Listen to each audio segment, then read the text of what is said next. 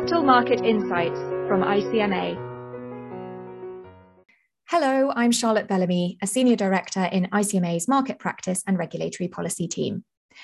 I'm going to speak briefly today about a topic that we at ICMA have been focusing on recently, namely the European bond markets for mid cap companies.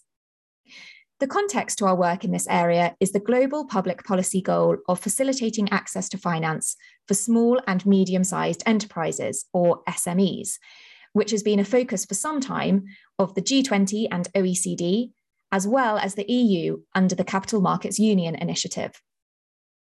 While bond markets may not be an appropriate financing option for all SMEs, in particular at the smaller end of the spectrum, they can play an important role in the diversification of financing for mid cap companies, offering flexibility in terms and structures and no dilution of control.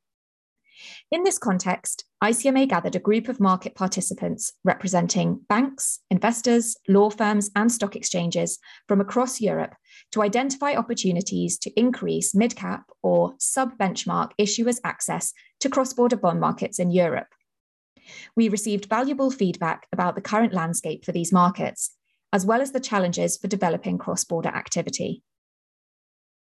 In terms of the current landscape, members described a range of complementary bond or bond style markets across Europe, providing a menu of options for issuers. Many existing markets, such as the Euro private placement market, the Italian mini bond market, or the alternative fixed income market operated by Bolsa de Madrid, are primarily domestic in nature. A key reason for the prevalence and success of domestic markets is considered to be the importance of proximity between investors and the issuer. However, there are some markets that mid cap companies use to raise bond market finance outside their national borders, and these include the US private placement market and the Schuldschein market. In terms of developing cross border activity, there are a number of considerations and challenges. In addition to the importance of proximity between investors and the issuer that I already mentioned, a key challenge for bond markets is competition from the relatively successful loan markets in Europe. Mid-cap or sub-benchmark issuers are often able to access loans easily, quickly, and with attractive pricing in Europe, meaning there is lower issuer demand for bond market financing. Another challenge relates to the relatively small sums of money typically required by mid cap companies. For institutional investors, small issuance sizes may be relatively unattractive given the credit work required. It was also reported to us that institutional investors' appetite is focused primarily on companies with an investment grade profile, with some exceptions, for instance, in the infrastructure space. In addition, different types of institutional investor are reported to approach pricing and due diligence on different bases, which is perhaps another reason for the patchwork of markets seen currently. Whilst some of these dynamics present challenges that are difficult to address, there are a number of areas that may be worth considering further.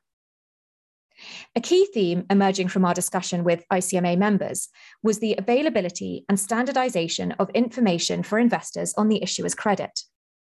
Because many mid cap companies will be unlisted, they may not be familiar with providing the information required by institutional investors, and they may have privacy imperatives.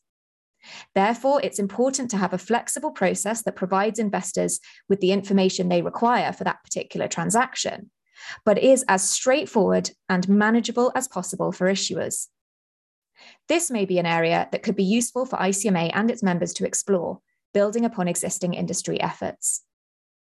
Elsewhere, the key themes of availability of credit ratings, regulatory barriers and initiatives, technological developments, and sustainability could all be worth exploring further through the lens of further internationalizing mid cap or sub benchmark bond markets in Europe. ICMA will be considering these points and would welcome views and suggestions from any interested members. Thank you for listening. Thank you for listening. For more ICMA podcasts and further information on capital markets, please visit our website, icmagroup.org.